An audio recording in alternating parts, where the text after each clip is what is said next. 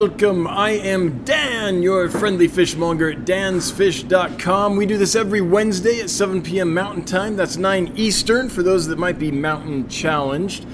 O B S uh, forced me to update versions, so I did that this afternoon. I've been playing with it. I, I thought I had it all ready to go, but I didn't quite, so I had to fix a couple things. Should be live now.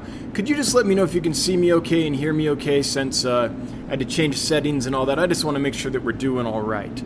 I think we probably are, but just want to double check. We're going to start out today with the shipping report like we always do. It's a doozy.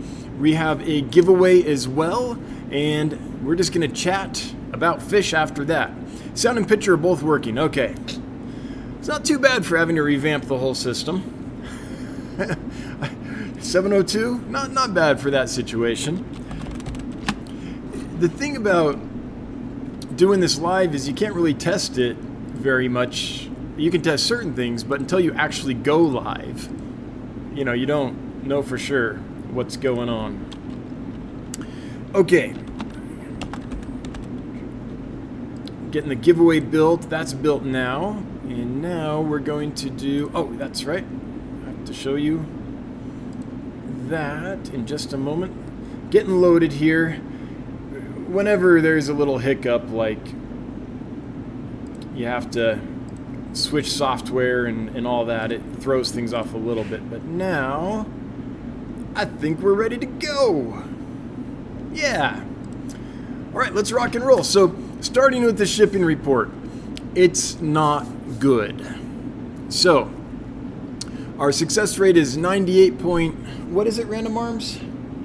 He'll tell me in a second. ninety-eight point something. Um, he's got that all calculated. ninety-eight point two? ninety-eight point two percent for the last twelve months. This week, we had a event occur, and we had more losses on Monday's shipment than we had in the entire twelve months preceding. It was a doozy. What happened, as far as we can tell, is we sent all the orders out on Monday. They were all en route. We all thought everything was good. We had a new import arrive Monday evening. We got that. We were working on loading that in and everything, getting that done. Uh, Johnny goes and checks the, the status of the shipments and comes back and says, hey, I got some bad news. What's the bad news? The plane has been grounded. So that's bad news. So the plane that, that all our orders were on was grounded. And so what ended up happening happening is the uh, all the fish sat out on the tarmac, and it ended up being for about twenty-four hours. They were grounded at seven p m Monday, and they didn't take off again till just about that time on Tuesday. So for about twenty-four hours they were grounded, which usually is not a problem, but they were out on the tarmac, and it was bitter cold. It was well below zero. It was at least thirty-six degrees below freezing uh, Monday night.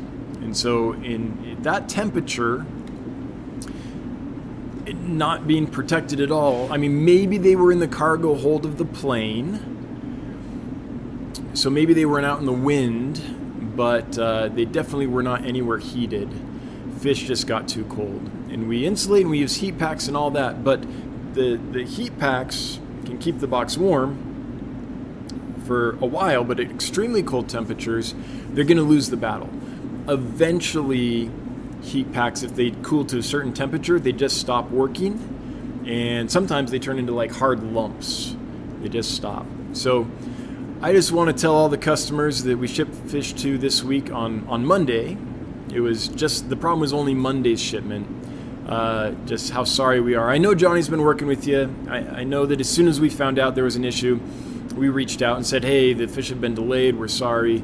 Um, and you know, kept everyone abreast of what was going on, but we're we've we lost a lot of fish in that shipment. Again, we lost more fish um, in Monday's shipment than we lost in the entire twelve months before, so that really hurt.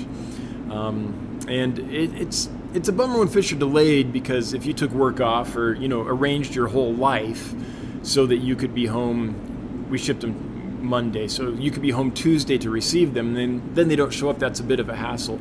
But even when that happens, it's almost always fine. The fish are usually in a storage warehouse somewhere or, or something like that, where they have enough protection from the cold that, that they're fine. This wasn't the case. They were, uh, as near as we can tell, they were just outside for twenty-four hours in bitter, bitter winter. It was up in Montana where the, the plane got grounded, so Montana's super cold right now. So that's the report. This is not a fun one. This is, this is a big bummer of one. But I would like to note that even with that, we're still over ninety-eight percent success for the last twelve months. So in the last year, um, less than two percent of people have had problems. Uh, fish have arrived happy and healthy. Not just alive, but, but looked healthy and hardy. So I'm still proud of that, but this was a tough one. There's no doubt about it. I do want to thank Johnny for being on it and taking care of everybody. I'm, I'm, if you had a problem and you reached out, you've probably already been taken care of. Um, when that happens, just so people know, we we don't just give store credit or something like that. We, we refund you the cash you paid for the fish, and we also refund you for the shipping you paid for that fish. So our goal is to make it uh, financially risk-free to order fish. There's always risk when you order fish, right? Uh, apparently in the last twelve months, it's it's about one point eight percent of the fish uh, don't make it. Before this catastrophe, it was a lot better. It was around around one percent that didn't make it. So almost ninety-nine percent of the fish made it. Now it's a little over ninety-eight percent of the fish make it in good shape. So, um, where was I going with that? Oh, so there, there's always risk, but we know what the risk is because we've kept close tabs on it. Uh, usually, the fish are fine. But we want to make sure that no matter what happens, the customer does not have financial risks. So we refund you for the fish and the shipping paid for that fish. So let's say there were ten fish in a box, and one of them arrived and wasn't in good shape. Um, then we would refund you the cost of that fish plus ten percent of the shipping you paid to make you whole for the, the shipping associated with the fish you lost. So that's how we go about that. Um, so I'm sure that I've been on the receiving end when you get a, a bunch of dead fish. I know what that's like. That's kind of the worst part of this hobby. No, the worst part of this hobby is when you watch a group, uh, an aquarium of fish that has been fine for a long time, suddenly start having problems and gradually um, succumb to something. Like over a period of a few months, you lose the entire tank. I think that's the worst because it's this drawn out process of trying to figure it out, working hard to figure it out, and never succeeding. I, I've been in that situation before. But next to that, I think just about the worst part of this hobby is when you receive a box of fish and there's dead in there. And in some cases, pro- the entire box would have been dead because they would have just got too cold. So I just want any customers listening to know I've been there. I know what that's like. We work really hard to make sure that never happens. And I just want you to know that we're all very sorry that it happened to you this time. Um, still... You know, even with that, less than two percent of the time, but it doesn't really matter what the math is or the statistics are, the data is. When it happens to you, it's still horrible. So just sorry about that. Um, and we we can't get to the bottom of what, what happened either, why the plane was grounded. It said due to severe weather, but we checked the weather and it was clear. I mean, it was cold, but it was clear. There wasn't any storms or anything. There wasn't any severe wind. So we're not sure exactly what happened. Now, I'm not a pilot or, you know, a control tower person. I, I don't know what goes into factoring those decisions. But when we sent the fish out, we had no inkling that there would be an issue. It seemed like weather was clear and uh, fish would make it. In fact, I had flown to Denver the day before without any problems. So like it seemed like it would be fine. So anyway, that's what happened. That was a doozy. This is the worst it's ever been for us. Um, again, there's, I don't know, two to three times a year on average when uh, an entire shipment will be delayed just because there's a problem with a, an equipment malfunction at a U P S transfer station or warehouse, or um, or a plane gets grounded or something. But even when that happens, the fish usually get to where they're going in great shape. This is one of the rarest of rare times when there was a perfect storm, and despite everything we do, um, you know, a lot of fish aren't going to make it in good shape. So just a bummer. So, um, yeah. So anyway, that's the shipping report. I, I try not to dwell on stuff. I, I try to like not let it get me down. So I'm going to do that tonight too. I'm going to move on. Um, I try to only obsess about things I can actually control and improve. And we we have thought about maybe maybe there's some kind of website we can get on. Um, because we know which airports our, our packages are, are likely to stop at, our orders are likely to stop at in transit. So maybe there's a website that would show us any any delays or something, I don't know. But the only thing we can think of that we could do differently is if, if there was some way we could have known in advance that that plane would be grounded. And I don't know if there is or not, but we can look further into that and see if, if that's possible to, to know that in advance. Now, I think a lot of times you just don't know. I think it's probably a, a call that's made in the moment, and there's probably not a lot of forewarning about that. But that's the only thing that I can think of. Uh, Random Arms were, and I were talking about this earlier, um, that we could possibly do, look into to see if there's something where we could get more forewarning about situations like that and, and not ship the fish. But again, it only happens two to three times a year, so I'm not sure it's something that's predictable, but it's something we can look into because, you know, we want to uh, want to do everything we can. But once we've done everything we can, then I, I try to I try to let it roll off my back and move on with my day, you know, because. because I literally can't do anything else about it. So that's what I'm going to try to do tonight as well. So again, to those customers one last time, I'm so sorry. Um, but, you know, we'll take care of you financially. I wish we could take care of you in other ways as well. Okay, here you go. Here's your hug. There you go. I'm patting your back right now. There you go. Something like that. Anyway, we're going to move on now.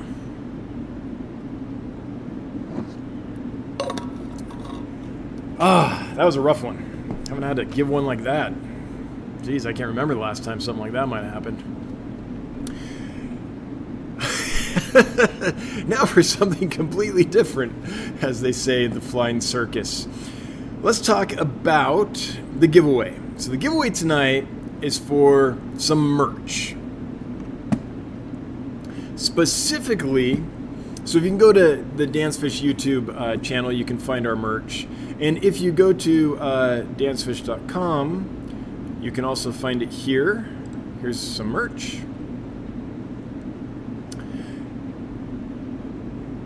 Has I, I think the latest ones might not be on there. Oh yeah, they are. There they are.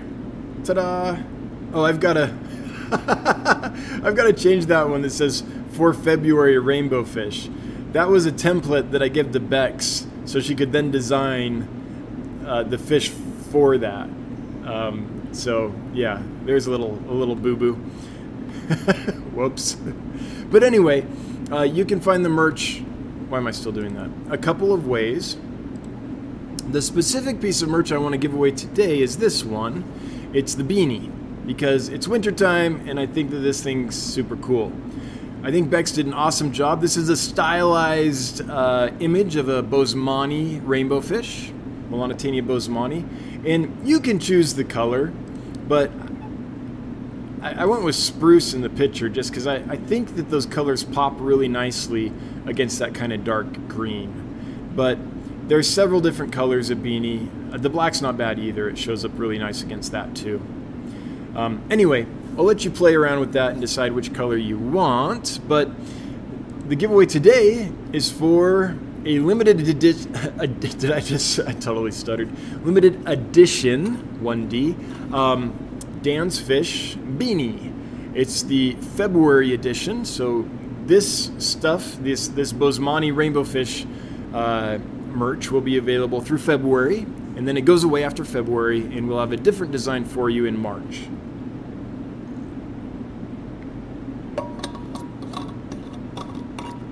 Let's see, I did share that, didn't I? Right? Okay. Yeah, the comments aren't saying show it to us, but yeah, this this this will only be available in February. We're we're trying to, on the merch, we want to create all the FOMO we can. On live fish, we never do, but on the merch, that's fair game. So if you would like to win a Dan's Fish beanie with a Boesemani rainbow on it, designed by Bex, then enter hashtag merch in the chat. Very difficult. Hashtag M E R C H. No spaces, caps don't matter. And we'll draw the winner of that a little later. Now, I do want to tell you, it's taking uh, Teespring, that's the processor of our merch, uh, a while to print things. So someone won a Guppy t-shirt a little while ago. If you're watching, we haven't forgot you. We've ordered that. They just haven't sent it to us yet. So I'll get that to you. But there is a bit of a... It takes them a, a little while to get it printed and sent, but uh, but the cool thing is you can get custom stuff. So it takes a little while, but it's custom, which is neat. So that is what's going on with the giveaway. Okay, I think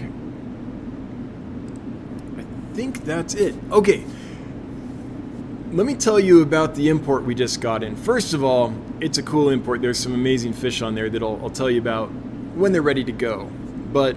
It was an adventure. So um, we had a big snowstorm that ended on Sunday.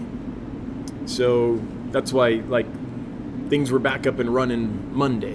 But the roads were closed until Sunday at midnight.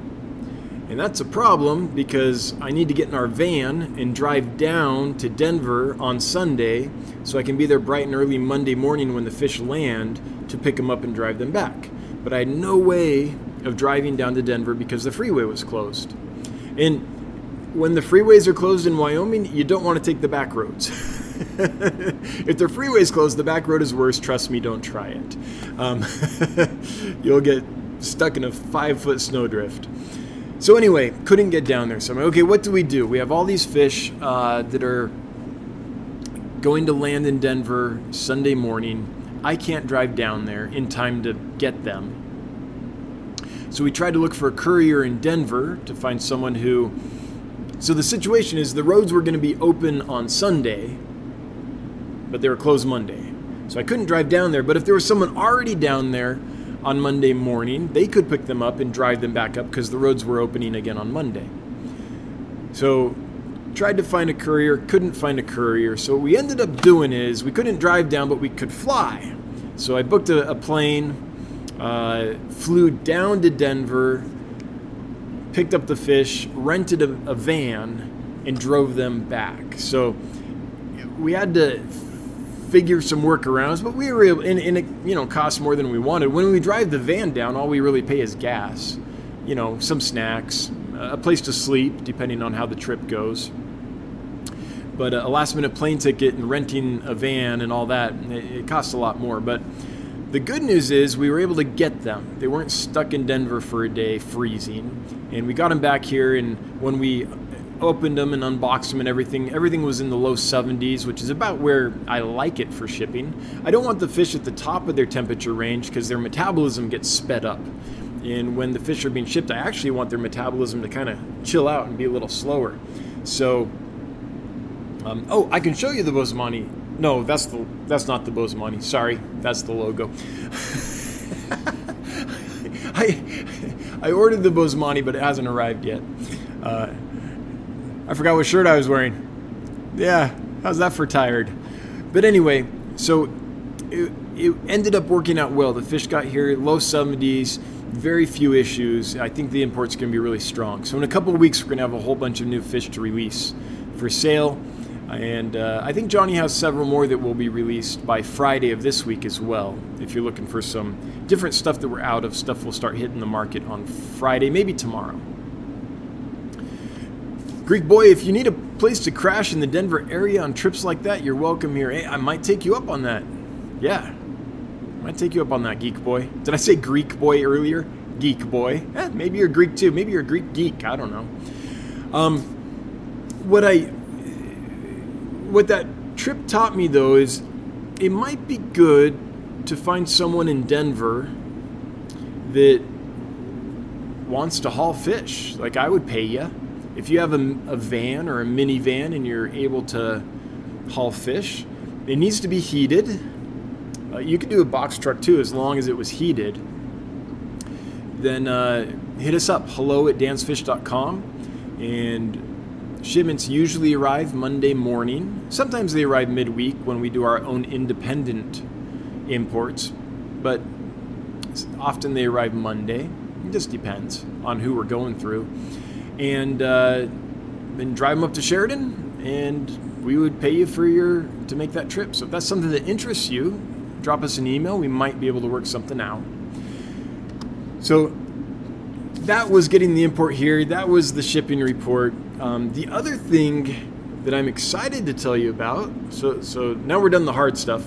The good thing is we have figured out how to ship to Canada. We think. So we're taking our first orders for Canada.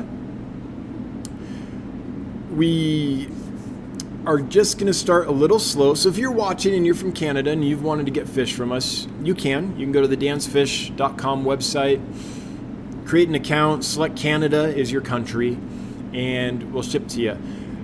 We we wanna try like half a dozen shipments to start, just to make sure that the fish arrive on time, make sure that there aren't any things we don't know about, but we've figured out all the paperwork side. That's all taken care of. I mean, we think, from all the information we have.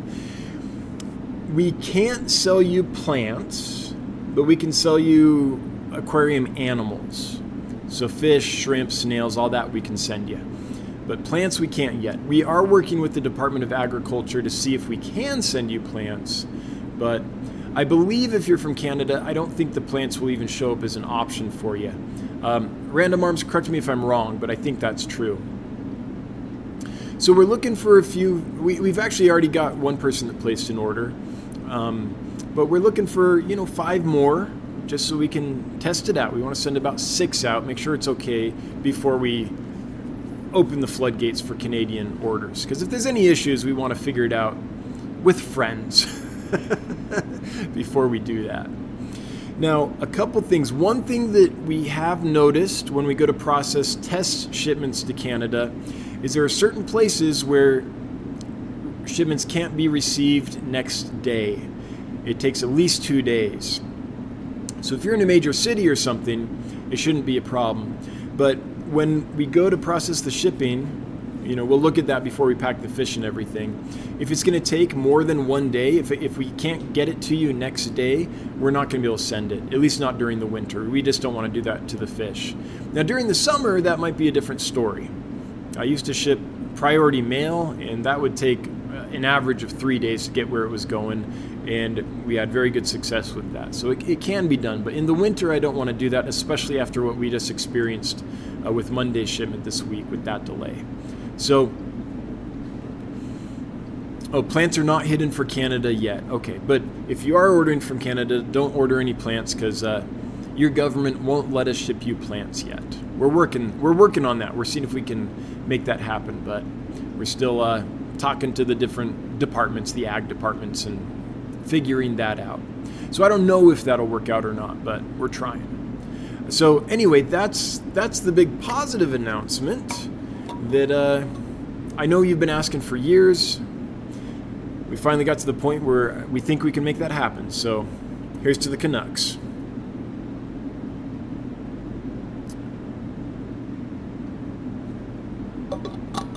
Canuck's not an insult, is it? For some reason I said that and then it just struck my ear and I was like, wait, are you supposed to say Canuck? I don't think that's a bad thing to say, but if it is, let me know so I can stop saying it. Now I'm wondering. All right, well, I've been rambling on for twenty-seven minutes, so let's start finding out what's going on with you guys. We'll get to your questions and comments in a moment. Before we do, I want to thank my moderators for being here, doing what they do, and making the stream happen and keeping everything kosher. I appreciate it. I also want to thank the members, members of the, the channel, the Fish Fam crew. Thanks for being here. Thanks for supporting. If you missed it, I posted a link on the um, community tab that only members can see, uh, where you can go and get the, the blue version of the Boesemani rainbow fish shirt. So it looks just like this, but it's a Boesemani rainbow there instead of the DansFish logo. So if, yeah, so, so we make special merch just for members. It's the blue color, and it's also at a discounted rate. We, we don't make money on the members only merch. On the other merch, we make a couple bucks. It's not much. You know, we try to keep the prices down, but custom stuff's kind of expensive. But trust us, we're not making bank. We're really just making enough that we can hopefully send a little money back to Bex to pay her for her design work. That's really all we're trying to do. So, anyway, with that, let's get to your questions and comments. I see some some super chats. Xanadu do, F Y I, all my fish from last week are doing great. Awesome, I'm glad to hear it. I'm glad that that, that shipment went well for you. Um, yeah, and thanks for being so great to work with. Eric, why rock? Why not rock? We love Johnny. Thanks, Eric. We do. Johnny's... Johnny on the spot? I mean, he's on it, right? For customer service, I think he's great.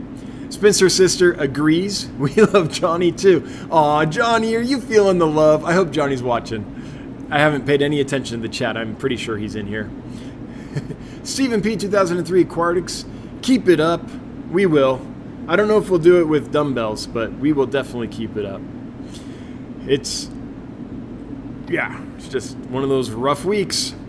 Spencer Sister, love to dance fish. We're all here for you. I know you guys are. And and I, I really do feel supported by the community and the customer base. And can I just tell you how awesome that is? I've worked in plenty of places, including places that sold fish in the past, where it was like the company and the customers were at odds with each other. There was like constant tension. It was like a contentious relationship. It was like the customer versus the company and vice versa, which doesn't sound like any fun at all. Like getting up and going to work somewhere where you know you're going to be butting heads with your customers all day. Like, why would you want to live like that? So I'm just so grateful to our customer base and how supportive they are. Even when things go wrong, um, you're, you're willing to work with us. You get that we're doing what we can, and, and you just seem like reasonable people. So We, we feel very supported, not just by this community, but by our customers as well. Kelly Foreman, Dan is invading Canada. Woo, that's right. Give me a saber. We're going. I'm like George Washington on a boat, standing up, crossing the Potomac. Potomac? Crossing the river. Now it's got snakeheads in it. But back then it was just trout. Okay, let's get to your questions and comments here. That's the super chats. Thanks for the super chats, by the way. Always appreciated, never required, but we are a little startup company and every little drop helps, so thank you. Robert Whitaker, what take, what steps do you take to minimize the risk of spreadable fish disease? Lots of steps. So, um, yeah, we, like each tank has its own, okay, let me show you, I guess.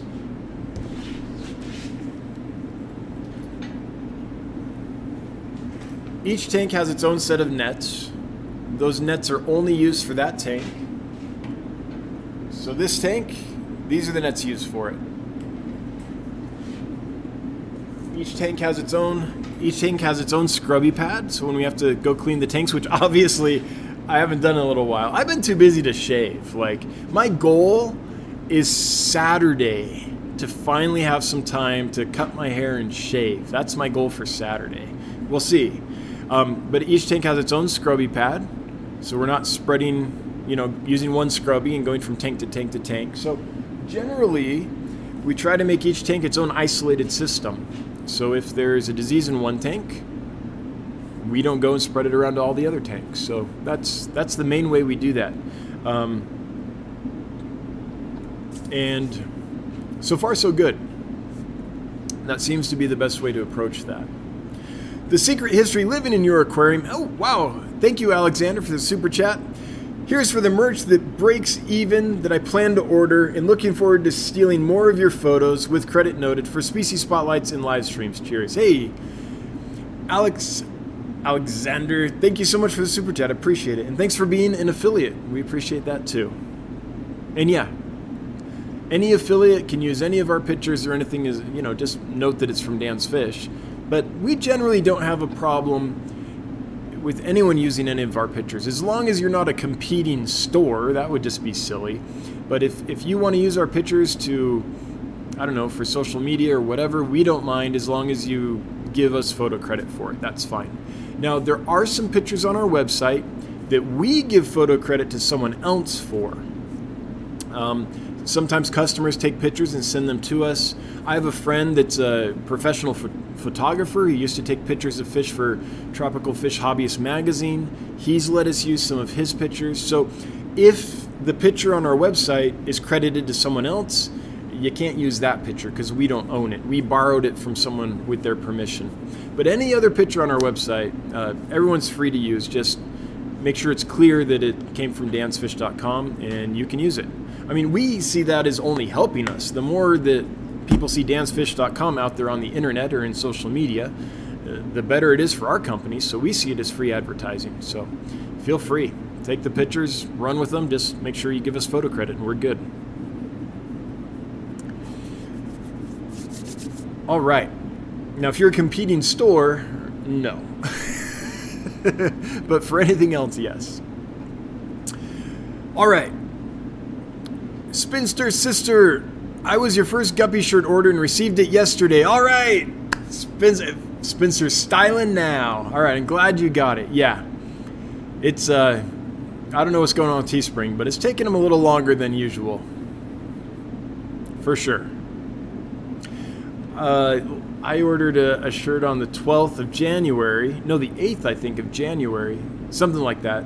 I ordered my Boesemani shirt because I wanted to have it here and be wearing it tonight to show it all, you know, show it to you guys. But, uh, yeah, it still hasn't arrived. It still hasn't shipped. It's still being printed. Jacob Metzer, are you aware of any breeding efforts taken for Sabwa resplendens conservation? Do you know how to breed them? Thanks. Jacob, I've never bred that species. I've I've never tried. Well, they've probably spawned for me, but I've I've never raised that species. I I, I do know people that have bred and raised them, though. I don't think it's difficult. I'm not remembering that incorrectly, am I? Yeah, I don't. I think people are breeding them. Um, I'm sure the source that I'm getting them from is breeding them, but. Uh, Let's make sure that's reflected on the website. I should actually check that. Sabwa. So that's the Asian rummy nose for those that don't know. Let's see here. Yeah, I've got to we've got to get that listed there because that is a fish from Lake Inlay, right? It has a, a fairly limited range, so we don't want to be impacting its natural habitat too much. But yeah, they're being bred on farms, though. Almost. I mean, let me double check this, but I'm going to give myself a little note here. But as far as I know, all my suppliers that I'm getting them from are breeding them.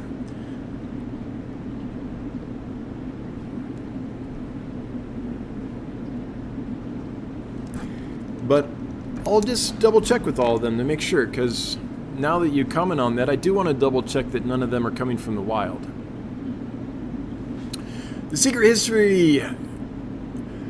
You mean you didn't use the company pack mule to go to Denver? No, the mule couldn't make it. We had to eat the mule on the trip, you know. We got snowed in. Got to survive somehow. All right, that was macabre, but, you know. It's like the Donner Party, but with a mule. The Fish Guy five, can you get in Pseudodanio Rebellus? Yeah, we, I've seen that one on the list. I and I've purposely, I like Pseudodanios and I want to bring more in, but I've purposely not been bringing any in because um, I'm having trouble finding a source that can th get them to me in good shape. So I've tried several sources. Every now and then they'll come in good shape and I'll be like, yes, finally, and then I'll order again and it's like, oh, now they're not in good shape. So then I try another source. So I do have a place I can order those from. Well, at least they're on the list. That doesn't mean that they actually have them in stock. But I've ordered ordered a Pseudodanio axolroti from that source and they haven't arrived in great shape. So I'm trying to find the correct place to source Pseudodanios. Um, from. I probably said that genus wrong, but but I haven't found it yet. Greek boy, if you need a place to crash, oh yeah, thanks again. Oh, I said Greek again. I don't know. You're Greek to me. I don't know, Geek boy. Thank you again, though, Geek boy. Appreciate that. Metal fish. I twenty-five is no joke north of Cheyenne when the sky falls. I'm in NoCo, northern Colorado, and used to run to Casper all the time. Yeah, absolutely. There's a few spots on that freeway that you ain't gonna pass. Well, metal fish, if if you uh, used to run to Casper all the time, if you want to run to Sheridan, let's talk. Spinster sister, are your red neon blue eye rainbow fish jumpers? I don't know. I keep all my fish with a tight fitting lid always. So if the fish jump, I wouldn't know it because they can't get out of my tanks. Full metal. Ever get any Autosyncilus in? Yes, we do. We don't have any available right now, but we have a good supplier from for them. However, that is so there's some suppliers that like you could order from every week. They constantly have fish, and there's other suppliers that are more specialized and only have fish available every now and then. And the supplier that I found where I can get good Autosyncilus from consistently is one that only has fish available every now and then. So next time that they have fish available, I will order them from them. But I just don't order them from anyone else because I've tried so many suppliers and it's so hard to get good autos in. Finally found one that's consistently good, so I'm going to stick with them until... until they're, you know, hopefully they always are, but if they start doing it wrong, then I'll have to switch and look for someone else, but yeah. Dave Jones, do you ever get blue phantom plecos in? I can. The issue is that I don't have a good supplier of aquarium bred and raised blue phantom plecos. The ones I can get are harvested from the wild, and I tend to avoid, there's a few wild plecos on our website. You can find some plecos on our website that were uh, collected from the wild. But in general, I don't do that. I almost always just buy plecos from aquarium breeders because they come in much, much better shape. The ones that are harvested from the wild, let's put it this way. When I buy them from the breeder that I get them from, I almost never have a problem. And if I do, it's usually my fault. When I order from anyone else, I rarely don't have a problem. So I tend to only order the aquarium bred and raised ones. Um, I all order from hobbyists that breed fish for sure. But as far as like industry suppliers, I've only found one breeder that does a consistently good job, treats the fish right, Uh, ships the fish humanely and all that. So so I don't tend to get blue phantom plecos in because of that. He just doesn't have any, he doesn't breed them. In fact, the green phantoms and blue phantoms, am I correct in remembering that that's one that just, they aren't really breeding those in captivity, or all of those collected from the wild? I can't remember, or am I confusing that with like gold nugget plecos? Maybe. Ah, if anyone knows that, or the blue and green phantoms, are those being bred, or is that one that's uh, pretty much just harvested? two hundred twenty folks are watching. Thanks for being here, folks. Thanks for spending part of your Wednesday with us. If you wouldn't mind taking a moment to share this out to someone who might be interested. If you can't think of anyone that might be interested, share it out to your ex. They would appreciate it. They want, they want to know you're still thinking of them, right? Plants aren't hidden for Canada yet. Correct. Okay. Robert Whitaker. Do you have a favorite fish? Not really, it changes on the daily. As I'm walking around and I see a fish that's like beautiful and colored up and displaying, that's my favorite. And then I'll walk around a little further and I'll see another fish that's beautiful and colored up and displaying, and that's my favorite. And then I'll see a different fish that's doing some neat behavior, and suddenly that's my favorite. So I, I don't really have a favorite. Oh man, is that spot on the lens? Oh, that's, looks like there's a spot on the sensor. Right in the middle of my forehead. Well, sorry guys, I can't clean the sensor during a live stream. Nah, nah. I'm trying to avoid the spot. But if I have to answer the question, if I had to pick one, I, I don't think I could, but I usually tell people it's Fundilopanchax gardneri. It's it's the first killifish that I...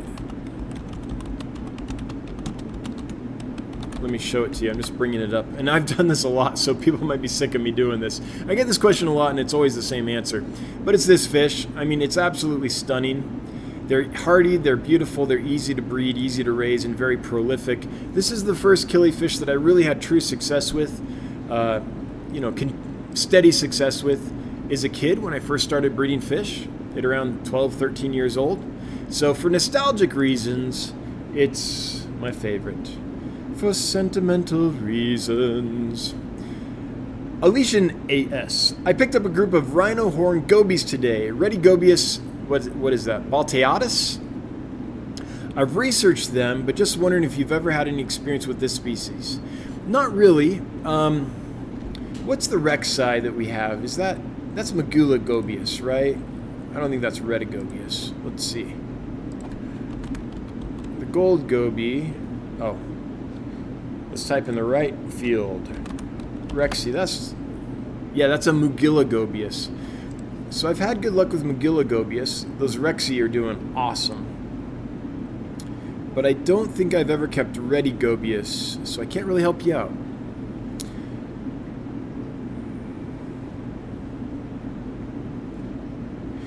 Nathaniel says, Adopokylis info. I wish I had some. If anyone here knows about this fish, I have one Adopokylis in right now that came from the Congo, came in the Congo shipment, and it's been solid. Uh, you know, it's it's doing great. There's our picture, actually. There he is, right there. It's basically like a Plecosmus from Africa is what it looks like. There's someone that's interested in them, a few people actually, and have reached out to me for information. The problem is I can't find any information on these. They're so like uncommon in the aquarium hobby that there's really not any information out there. Planet Catfish has a little bit, but it doesn't tell you anything about their care. It just says there's this fish and it's from this area in Africa. It's kind of, you know, the extent of the information you can get from there. So I don't know anything about this fish, and when people ask for information on it, I basically said, look, I've looked and I don't know anything about it. I can't find information on it. In our experience, though, they're hardy. They're easy to keep. Uh, we feed ours, uh, let's see, we feed them a rotation. Uh, we'll give them bloodworms. We'll give them uh, catfish scratchers from extremes, so like an algae-based sinking wafer. And we'll give them Hikari massivore pellets.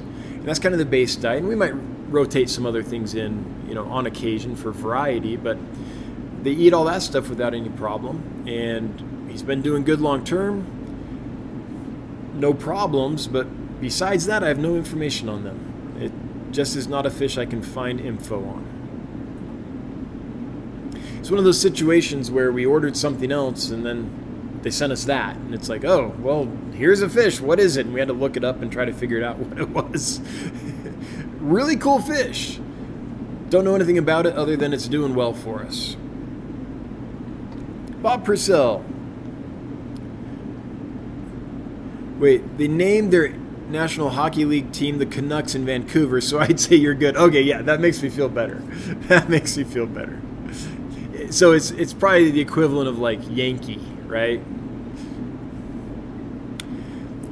Brian Radovich, I notice you're getting in more dwarf cory species. Any chance of seeing Corydoras cochui? Let's see. I'm going to say maybe, but probably not. We're very careful about the corys we bring in. Which one is this? O twenty-two. So there is, there are massive issues with Corydoras in this industry. Um, there's big supply chain issues. Oh, that's a cute little fish. What happens is there's just something along the supply chain, how they're treated, how they're sourced. Okay, so let me tell you about the supply chain. So a fish goes through many hands before it gets to the end consumer. So let's say that uh, let's say that it's a typical exporter of farmed fish. Well, that exporter is not necessarily farming the fish themselves. What they're doing is they're buying fish from someone else. And that person is buying fish from someone else who might also be buying them from someone else. We go up far enough, we get to the, the, the person who's farming the fish. And what that often is, most of our fish come from Southeast Asia. And yes, there's a few large farms in Southeast Asia, but they tend to specialize in like bettas or, or another very specific kind of fish.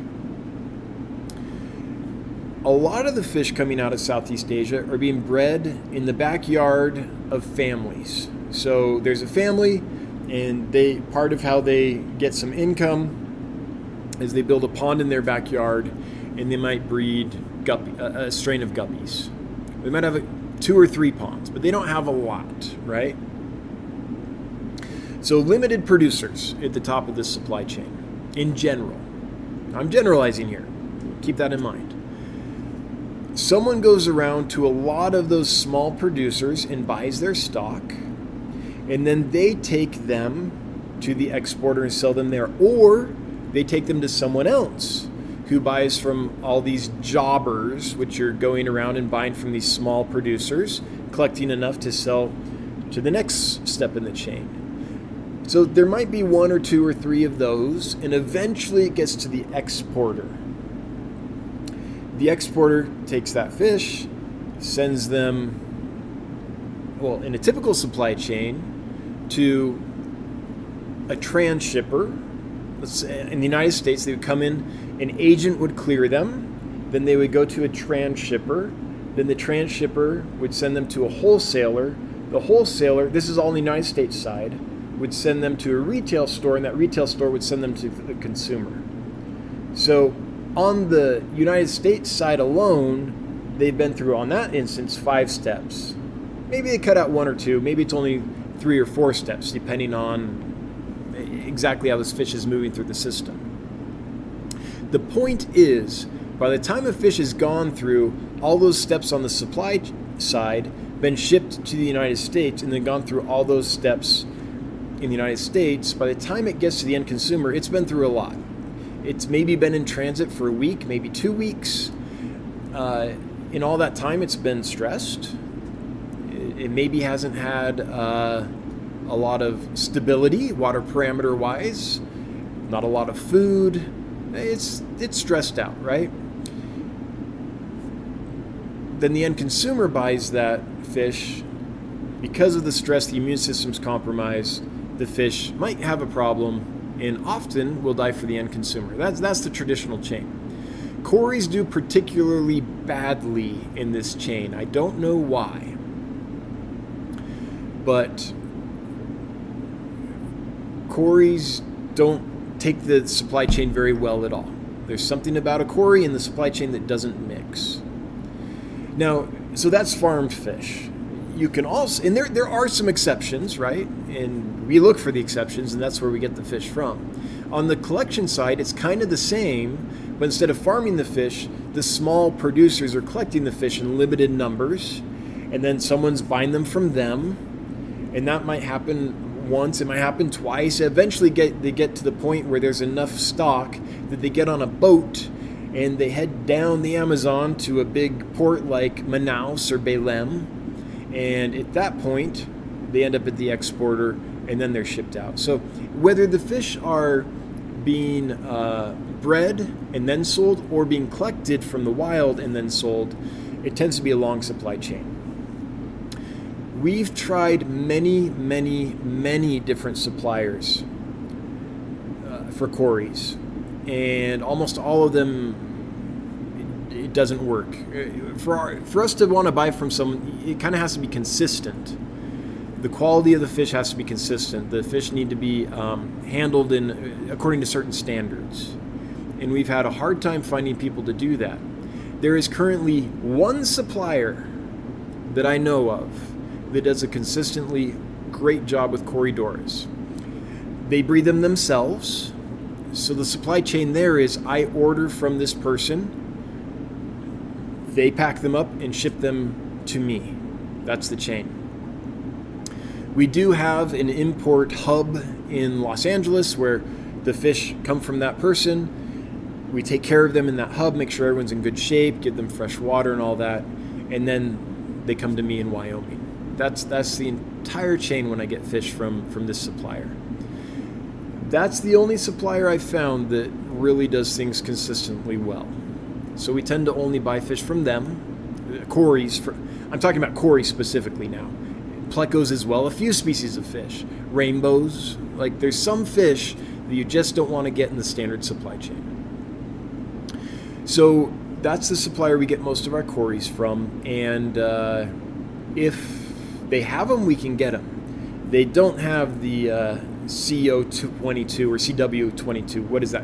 Corydoras cochui, they don't have that, or they don't have it often. Um, So if they did, I, I might order it. Now, I don't know, have I ever had cochui in or not? I'd have to check the website. It's not ringing a bell. Maybe I have once or something. Now, there is a second supplier that we're testing right now. Um, the first supplier is someone that breeds the fish, and we get them directly from them. The, the other supplier is someone that collects the fish, and we get them from them. We're still testing that person, though. So far, pretty good, but we have quite a bit more testing with them we need to do before we can say, okay, this is someone we can order Corys from now. So we're very limited in the Corys we can get in because we just aren't going to order from...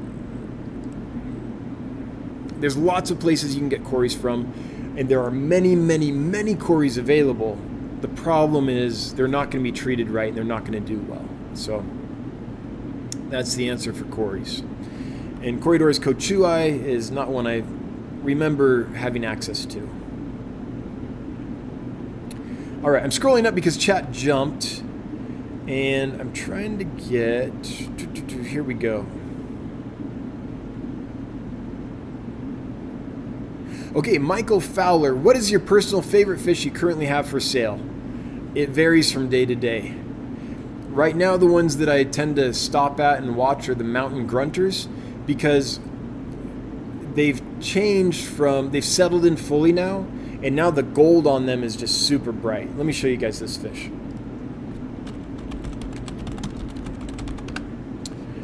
This is an awesome fish. So our picture doesn't do them justice. But when they settle in, this kind of brown area turns black, and this light area turns bright gold. Yeah, I don't really have a picture. You can kind of see the gold on this one in the back. But right now they're fired up. I need to get a picture because they look awesome right now. And so I do find myself stopping at that tank often and looking and just, you know, being mesmerized by their beauty. Leo two oh nine Aquatics, me and Matt agree that you should show the Spotted Congo Puffers, please, and thank you. P S If I order it today, can you guys ship in two weeks? Yeah, I think next week's shipping is already full anyway, so that works well for us. Um, I I can't show the Congo Spotted Puffers on the live stream because I'm at a desktop computer here. I, I'm not mobile. But you can see them on the last video we did. They're, they're shown, let's see, right here. Go to our channel, go to videos, this video right here, these fish are fire. We showed the Congo Spotted Puffers in that video, and that was just taken eight days ago. So you can see what they looked like eight days ago. By the way, they're awesome. They're, they're perfect. No hesitation on them at all. but uh, Michael Fowler, so today that's the case. A couple days ago, it was the Congo Spotted Puffers, just because they're so personable. They were up front and begging. Before that, it was the Kamaka rainbow fish, because they were the males were firing up and displaying together. They're in a big seventy-five gallon tank, so they could put it put on a, a show, and we have a lot of them. So it was just amazing to watch. Um, it just changes every day on what's looking good. I'm very inconsistent on that. Snoochy Booch. Are you still thinking about a grand opener get-together you mentioned last year? Looking forward to that. Am I thinking about it? Yes. I don't know when, though. Like, I want to do that, but I don't have the bandwidth to put it together right now. I just, we, we're all putting in very long days, and we're still in that startup phase where it's just long days, grinding, grinding out the work to, to get the ship afloat and sailing. That's still where we're at. So... Um, we, Jonathan and I actually went over the financial model again with the latest data, and we're in good shape. The model says this is going to work. We know the levers we have to pull to make the business work, uh, but we, we're still, you know, we're a startup. We're still uh, working our way towards profitability. Right now, the money we go, go we get is going back in the business to, to help build the business to the point where it is profitable and as efficient as it can be and all that. But until there's a certain point where there can be a little bit less of a grind, I mean, there'll always be a grind, but, and maybe I can think about, about doing that. I would love to do it though. I would love to do an event here. And I have the background for it. I used to produce theater festivals. I, I know how to put an event together. I know how to make sure there's housing. I know how to make sure there's transportation. I know how to do all that. But it's a lot of work. And right now I just don't have the bandwidth. But yes, Snoochie Booch, I want to do that. Leo two oh nine Aquatics. Today it's Leo. I think last week it was Leo. Can you show the puffers? I, I can't because I'm tied to my, my desktop, like I said. But check that video out. Do you still have the beautiful gold denison barbs? Yes. And they're amazing. So if you go, it's really easy. It's really easy to see what we have in stock. If you go to Dans Fish dot com and type in gold, there they are, gold roseline barbs.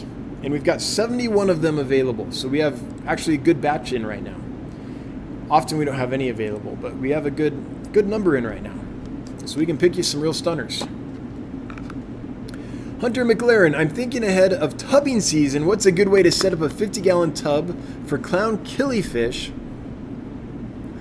Looking forward to filling my tank with rockets in the fall. Cool. Yeah, maybe I can buy a bunch from you in the fall after they've bred. That would be really cool. So what I would do is I would uh, make sure the water level's a little less, a little under capacity, maybe four or five inches from water level to the top of the tank, because killifish can jump. Now, clown killies are smaller, and I wouldn't say that in, in the past I've noticed that they're particularly prone to jumping, but I have no doubt that they could. So I would I'd keep the water level below the rim of the pond for sure, the tub. I would make sure that at least half of the water is covered with floating plants, water sprite, whatever you want to use, where they can go in there and feel comfortable, feel secure, get out of the light if they need to. If they see a shadow overhead, they can dart under the plant, right? Get away from the predator, all that stuff. And if you do that, you'll probably be okay. The only thing I don't know about is jumping. So if you can find a way to put a cover on it so they can't jump out, that'd probably be a good way to start, at least until you know if they're prone to jumping. I would assume in the, for the first couple weeks until they fully settle in, they'll be quite prone to jumping. After that, maybe not as much, but I don't know. All it would take is a raccoon to come over in the nighttime and scare them, and then they might all jump out. That's that's the big that's the big question mark with killifish and outdoor tubs. Now, I know it can be done. There's a lots lots and lots of old-time A K A-ers who uh, have kept fish in outdoor tubs and ponds and all that, kept killifish and bred them and raised them. In fact, sometimes people win shows from fish that they raise out, outdoors in tubs because they eat all the insects and they have the sunlight and they just get big and stunning. So it can be done, but I haven't tried it with Annulatus, the clown killifish specifically. So that's my thoughts, Hunter. Thanks a million for answering my question, says the Fish Guy five. Hey, you're very welcome. Always always happy to talk fish with another fish nerd. That's what that's what I live for, really. Alicia A S, E-Mark is a transporter out of New York that has shipped the axle rod eye. I could check with that. I'm pretty particular about the transshippers I use. Um, I'm very careful about that. But I just think, I think that uh, Sunandanios are just, uh, I don't think they ship well. And until I find a supplier that's going to consistently ship ones in good shape, I'm I'm just not into, just not into killing fish. Mountaintop puffer, I mean, I do occasionally, but I do everything I can to prevent it. And one of those things, the main thing actually, is to be picky about my suppliers. That's really the main thing I can do. Because if I do that, then um, the fish we get are in better shape. They're more expensive because they've had to be treated, you know, to certain standards, but they're in better shape and they recover quicker and they're more likely to do well for my customers. So that, that's the biggest thing I can do. In fact, I know the industry stats on, uh, on the, the supply chain and losses through the supply chain, and I'm happy to say we do much better than the industry average. And it's because we're picky. Mountaintop Puffer Keeper, even I occasionally can find an excuse to cover fish delivery to Sheridan from Divide Miss Mountaintop? Has family in Sheridan. Oh, okay, okay. And the Santa Fe has cargo space. All right. I, I might hit you up next time just to see if you're free. Uh, the next import that we're doing is going to be a lot. It's, I think, like twenty-seven or twenty-nine boxes. So I'll probably need to take our cargo van for that just because it's a lot of boxes. But uh, we often do, I think this last import I did was eleven boxes and it fit in my minivan, no problem. I had space for quite a bit more. I think you can fit sixteen to twenty boxes in a minivan without any problem. So, all right, um, I'll keep that in mind, Mountaintop. Metalfish, I need a van and I don't think my employer would be okay with that, but I would love hauling fish instead of heavy equipment. Yeah. Put it on your backhoe and haul it up here. Just put it in the bucket. Lady Rorschach, I know they are super generic and they are available at Aquatic Arts, but do you plan to have black neon tetras available available for purchase? I don't. I don't plan on bringing that fish in. I love it, but I don't think it would be profitable for my business simply because you can get them at any Petco or PetSmart or, or whatever, and for like super cheap. So now saying that, I think eventually I'll be able to. I don't think I can right now, but if you look at our stock list, you will see there are some fish that we sell that are very common.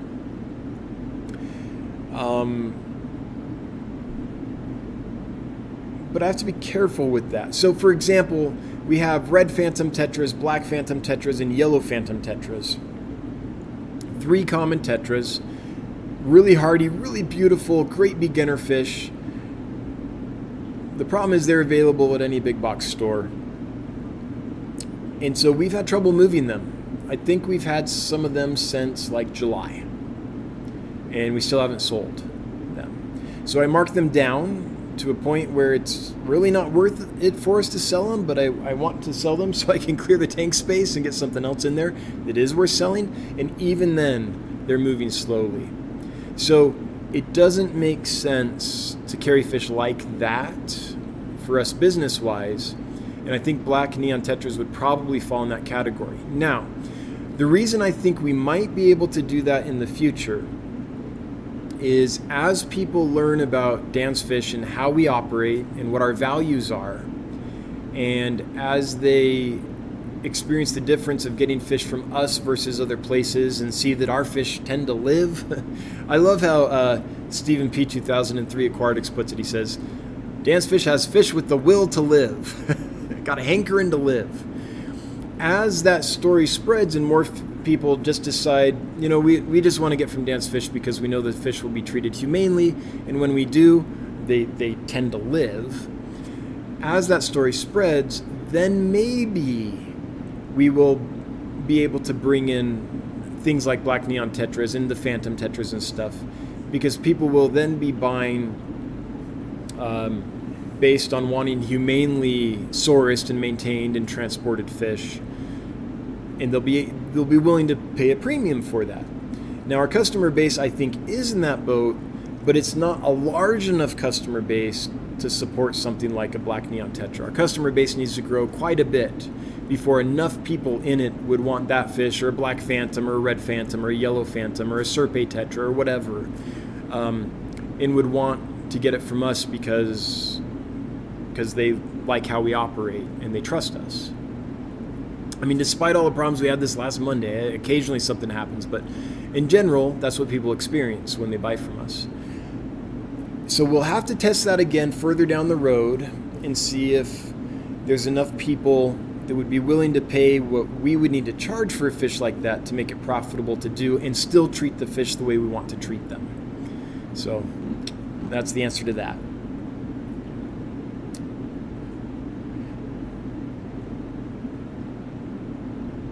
Candy overhauls. My ex is an ex for a reason. Candy's not going to invite her ex into the chat. Hmm. I would make the chat more lively, though. Could be quite dramatic. Um, the secret history. Green uh, Phantom greens have had some success in Germany and Asia with hormones. Phantom blues I've never heard of, nor had success breeding, sadly. Yeah, okay. Anyone else know? I mean, I don't think any of the phantom plecos, the greens or the blues, are being bred in sufficient numbers to be um, a regular part of the supply chain, even with hormones. But Alex, do you or anyone else know, um, when you say some success in Germany and Asia, do you mean they're regularly bred and sent out? Um, or do you mean like they've tried and they've had spotty success and they're still working on it? Sparrows swims. Any issue with the half-banded pike that you've noticed? Super cool fish. Yes. Um, the issue is that they appear to have an encysted parasite. So I, I'm not a veterinarian, so I can't tell this for sure, but there are some spots on those fish that they came in with that have not responded to any medication and have never multiplied, never moved. They just, they've had that spot and it's stayed there. Um, Usually when I see that, it's some type of encysted parasite. So there's these parasites that have a multi-stage life cycle.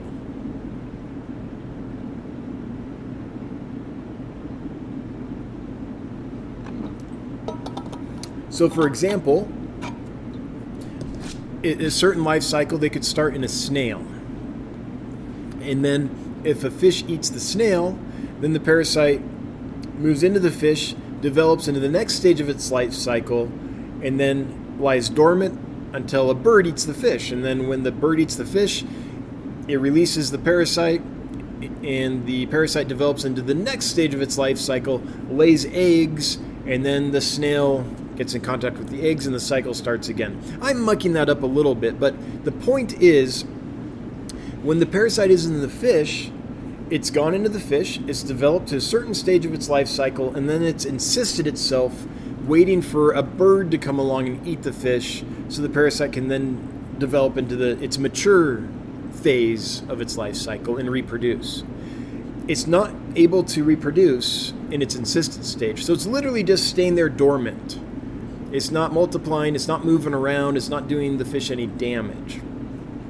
So the half-banded pikes came in with what I think is that, based on the fact that it hasn't multiplied, it hasn't moved, it hasn't responded to medication, and uh, it just seems to be sitting there dormant. So they do have that. Besides that, though, they're perfect in every way. They're personable, they come out and beg for food, they we haven't had any issues with them. They seem to be very hardy, so I and people who bought them from us, and no one has reported back that they've had any problems. I believe that's a true statement. Johnny, correct me if I'm wrong, but I think everyone that's got them has, has had great luck with them. But be aware there's some spots on them. There's some, what I believe are encysted parasites. Not being a veterinarian, I, I don't know that for sure. We'd have to like take those and actually slice one of the cysts open under a microscope or something. Um, but, uh, but that's what it appears to be for me. So that's the story on the half-banded pikes. Del Cantrell, most of the blue-green phantoms are harvested from Rio Orinoco. Same is true for Altums, with the blues coming from a more southern location near Puerto Ayachaco. Slight success in breeding, yeah. So so what I'm hearing, and, and maybe I'm wrong, but what I'm hearing from your comment and Alexander's comment is that uh, there's some spotty breeding, but the fish we're getting are almost all going to be collected. Yeah, so, so that's probably a fish I, I wouldn't bring in. I did try green phantoms from one supplier, and they came in and they did great, but we could never ship them. They they did not want to ship. Or did we finally solve that problem? I can't remember. Maybe we did finally figure it out, but it took a long time. So that's that's one I probably won't bring in again. Unless, again, unless a breeder that I know had luck breeding it. Michael Fowler, thanks for sharing your favorite fish. Do annual killies live longer than a year in the home aquarium? Yeah, some do. Annual killifish live longer than their natural life cycle in the aquarium. The reason I say that is there are parts of the world where there is a dry season and a wet season. That happens once a year. So those fish tend to live, you know, nine months to a year in the wild, something like that. Well, maybe only... to dry six months to nine months in the wild, but in the aquarium they can live over a year. But there's other parts of the world where there are two wet and dry cycles in a year. So those fish have to reproduce very quickly. They only have, like, you have a wet season for three months, a dry season for three months, then a wet season for three months, and another dry season for three months. This is a really fast developing annual killifish like Nothobranchius furzerii. Um, and fish like that. That fish might only live for a month or two in the wild. It, it's, it's re, it can reproduce after a couple weeks. It has to grow so fast. So it depends on the fish we're talking about. But yes, annual killifish live longer in the aquarium than they do in the wild. Nathan Hovey, is it common for a Chinese algae eater to change color? I have four and they are all the same standard color, but one is changing to orange.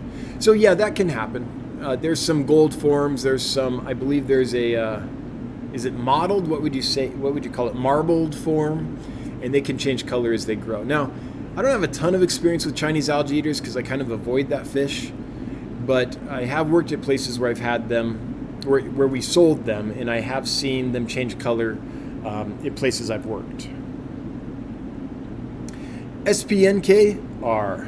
Current shipping time from date order, are the shipping Olympics over? Yeah, shipping Olympics are over.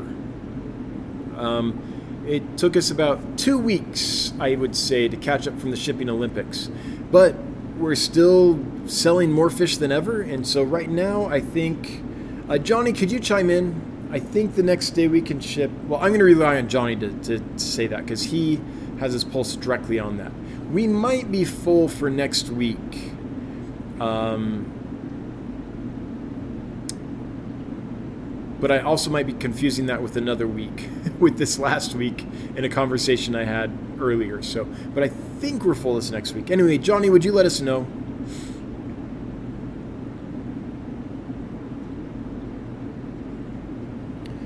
Okay. Random Arms at Elfish Tank's question above. Can you explain the difference in the Boesemani fish you offer? Wondering what makes the price differ. I'm trying to make a selection. Yes, I can. So let's look at those, and I'll tell you all about them.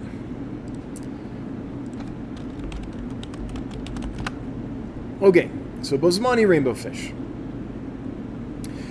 So Boesemani rainbow fish from come from different locations. In each location, uh,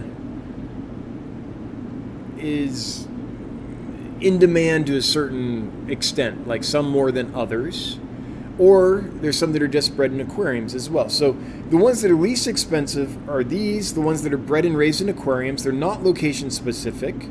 We're not exactly sure as to the species purity of these fish or location purity of these fish, but they're pretty fish for sure. And if all you're looking for is, I just want a pretty rainbow fish, this is just fine. An aquarium strain fish will, will be plenty pretty. When you get into the ones that are purebred, it's like the difference between dogs. If you, if you get a mutt, you know, it's fairly inexpensive. If you buy a purebred, great lineage, you know, the pedigree dog, it's going to cost a lot more. Now, I, I personally just get my dogs from the pound when I get them, but um, I like mutts just fine. But there, there's definitely a difference in cost there.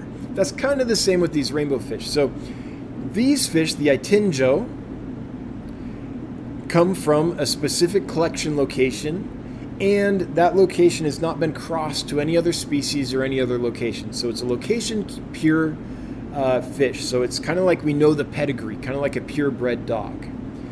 The Aves Creek is the same thing. The Lake uh, Ajamaru is the same thing, or Ayamaru, just depends on how you say it. So these are location specific. The Itinjo and the Aves Creek both turn much darker than the aquarium strain or the Ajamaru would. So these turn into a dark blue to charcoal, almost black front half with an orange uh, back half when they really color up. So this picture, that's how they turn. And this is, this is, uh, I would say, an accurate picture. In fact, this black can extend even further back in some cases. So these guys, a dark, like a Halloween fish, get really dark. These guys do that as well. These are the Itinjos. This is a good shot. It's showing it pretty dark, but they'll get even darker. It's here. Okay, so that's what we've got for that fish. The Ajamaru or Ayamaru stay lighter. So they stay like a sky blue, silvery blue with a lot of iridescence on the front half. And then they do get like a yellow, even an orange on the back half, but they're a lighter colored fish. So it's a difference in pure lines, it's a difference in pure localities versus something that is a mutt, something that is, you know, a perfectly beautiful fish, a perfectly nice fish that will do well for you, but it's, you don't know the pedigree. I guess that's the easiest way to put it.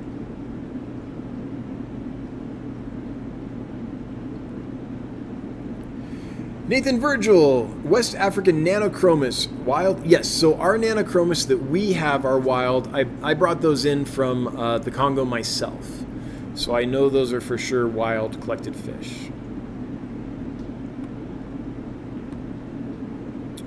Okay, I'm scrolling up because chat jumped here. In fact, I think it should say that. So we try whenever we know. Uh, Nanochromis. Wait, that is Nanochromis, isn't it? Oh, how did I screw that up? Um, nano. Nano, yeah, Nanochromis.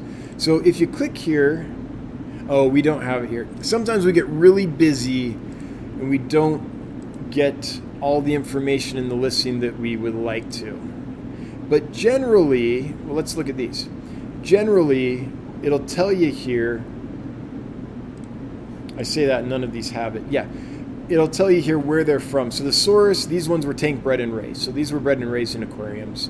Here's the natural range, and then it'll have information about it. We're working towards having all the listings have this information. So when you go to buy a fish, if we know if it was aquarium bred or collected or how it was sourced, where it came from, we'll put that here.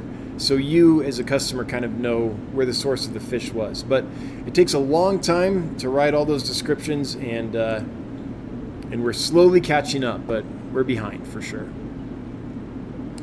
It's eight twenty-two. Awesome. Let me double check. I don't think that um, my wife has a video for today.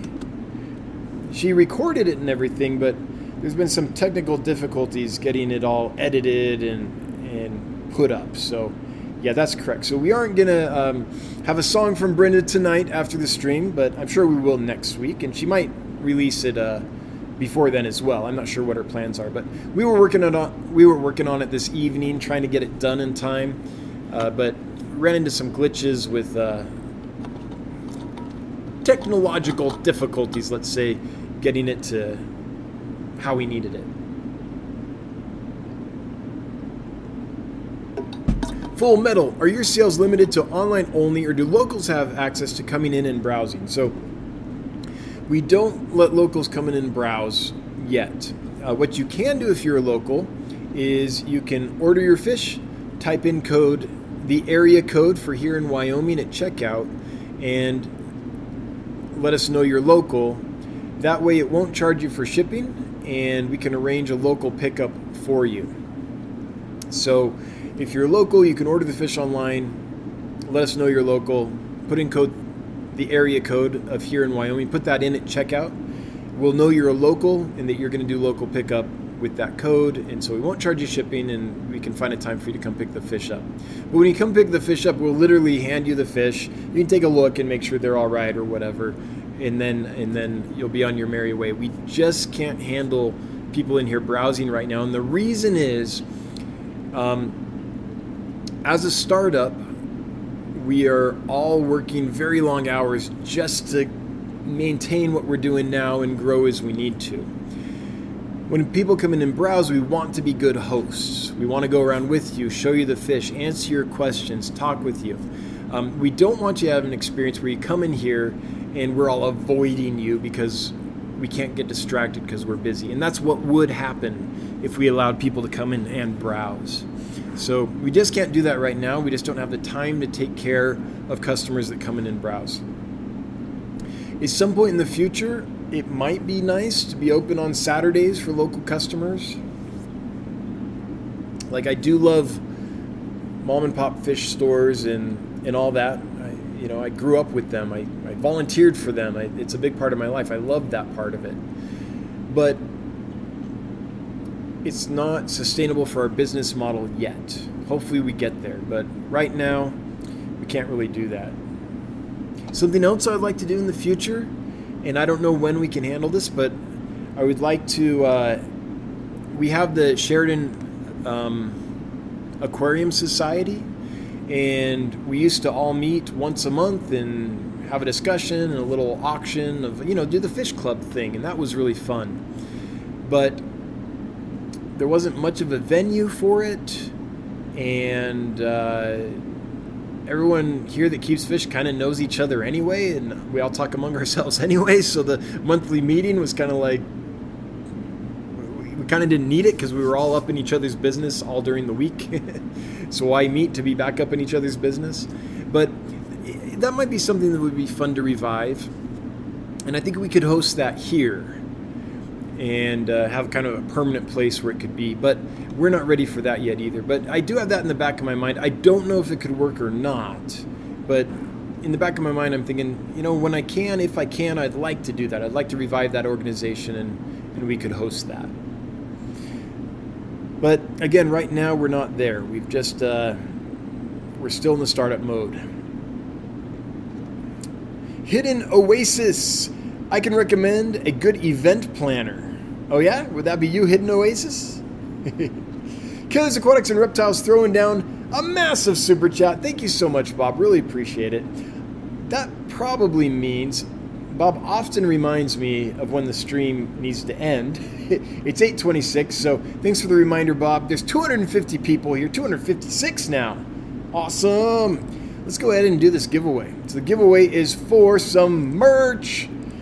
Check out the merch. You go to the YouTube uh, channel here, scroll over to stores, you can see our merch. Today's giveaway is this beanie, which has this really cool stylized Boesemani rainbow fish on it, designed by Bex. Thanks again, Bex, for your awesome designs. That's what we'll be giving away. You can choose any color. I personally like the green, and I personally like the black, but you do you. There's several colors available. Anyway, that's what's for the giveaway. And there, let's see, we've got one hundred ninety-two eligible folks here. The winner is Adam Berry. Adam, congratulations. You have won a beanie with a cool rainbow fish on it. You've got two minutes to chime in. Let us know you're here. Just leave a comment in the chat and we'll know you're here. Two minutes to do that. If you don't do that in two minutes, then you forfeit your winnings and we'll we'll draw someone else.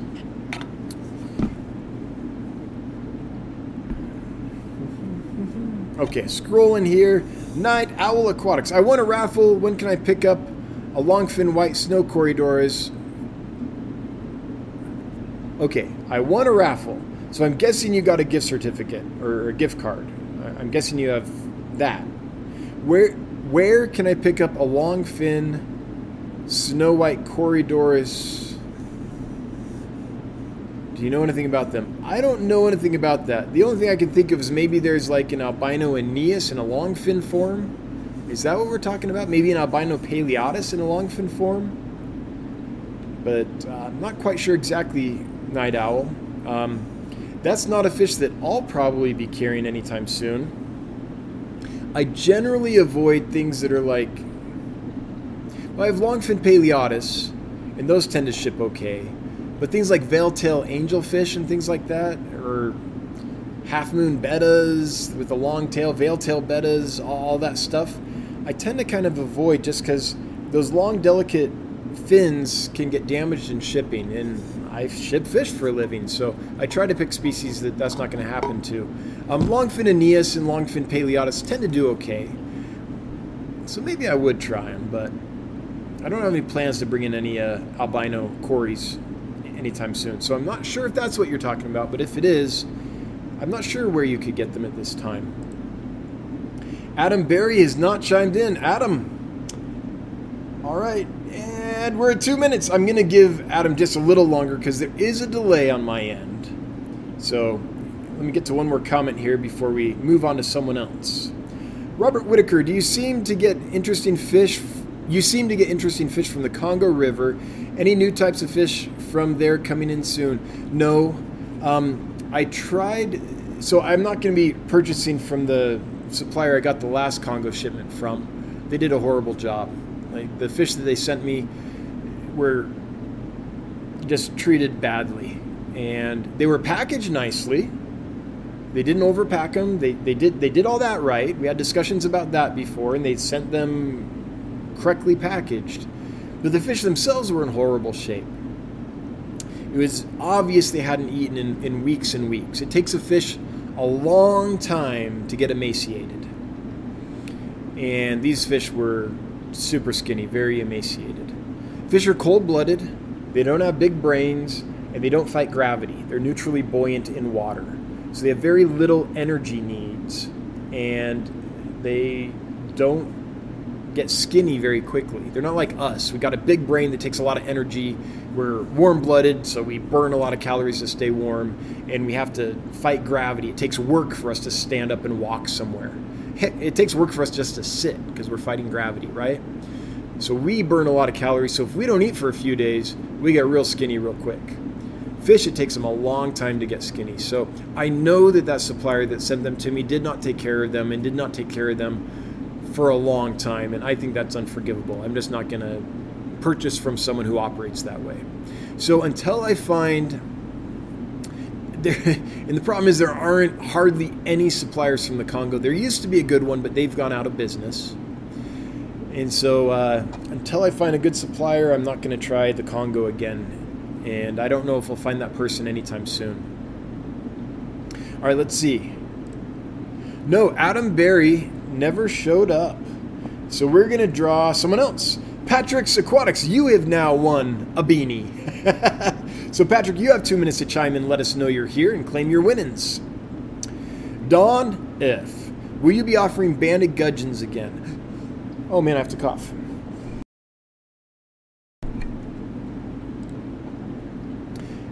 I like banded gudgeons a lot. Um, they're not something that's available very often. They're kind of hard to find. So I don't know that I'll be bringing them anytime soon. And the last batch I got, the first batch I got sold, the first couple batches I got, I think, sold quite well. And I was able to get them at a small size, which is awesome. The last batch I got came in large and didn't sell very well. And I think the reason is I'd already saturated my customer base with them.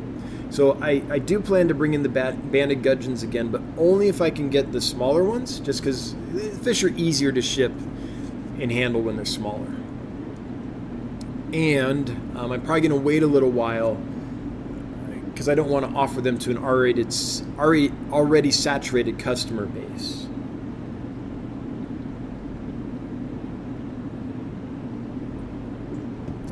Okay, let's see. Patrick's Aquatic still has not chimed in. All right, Patrick. If someone knows Patrick, let him know.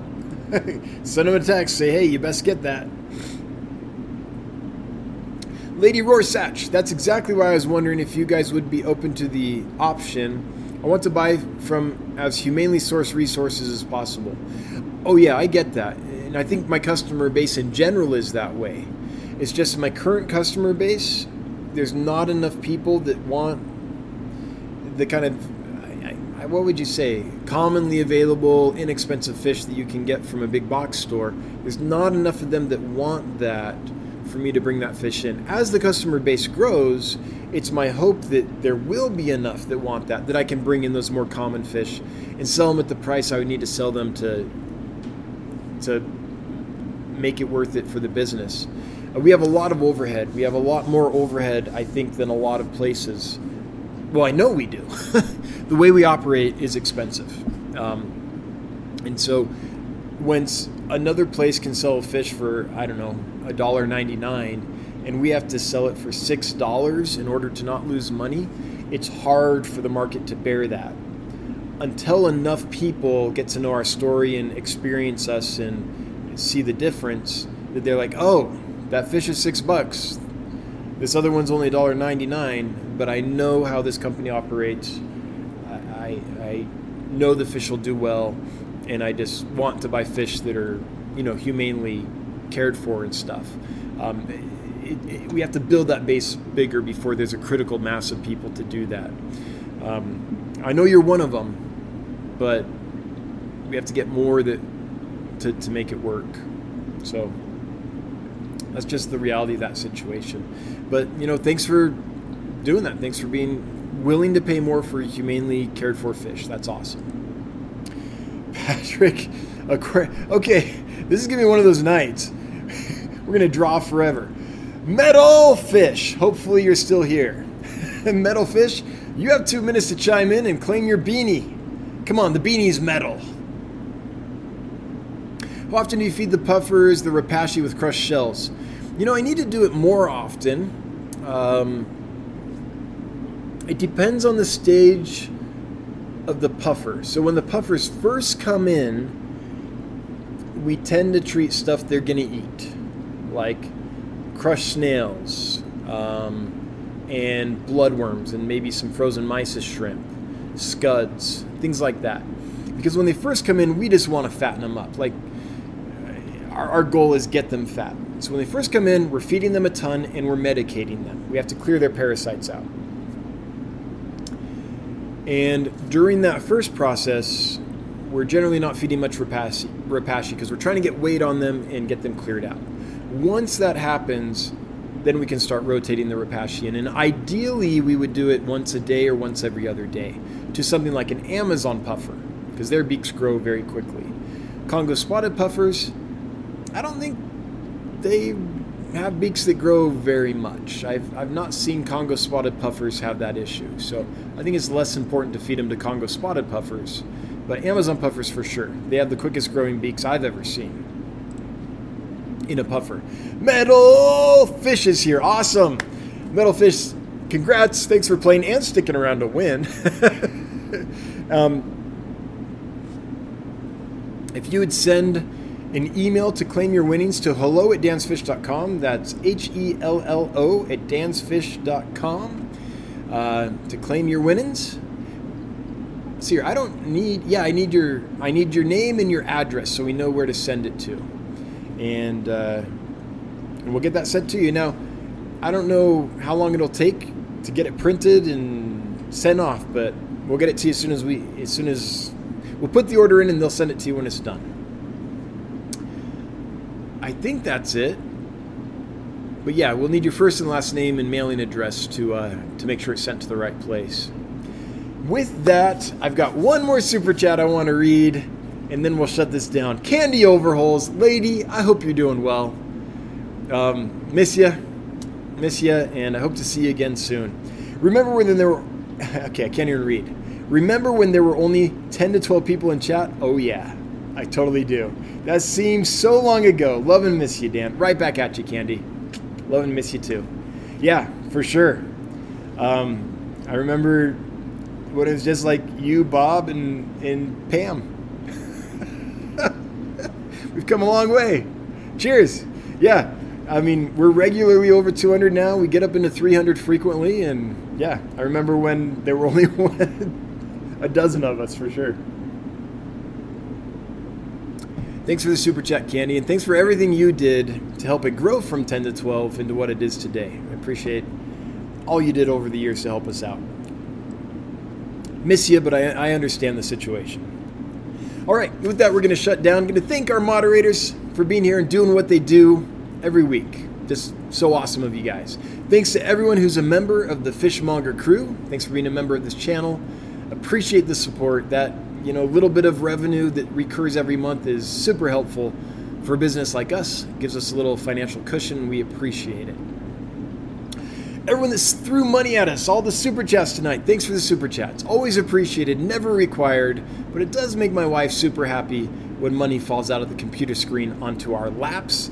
If you were active in the chat and answered people's questions and uh, had questions and comments, thanks for being here. Thanks for participating. If you're lurking, hail the Lurker Nation. If you're watching on the replay, hello from the past. And if you're listening on the podcast, I hope the audio quality was good. And thanks for listening. We'll be back next week. Same bat time, same bat channel. Until then, hope you have a wonderful day, wonderful week, I guess.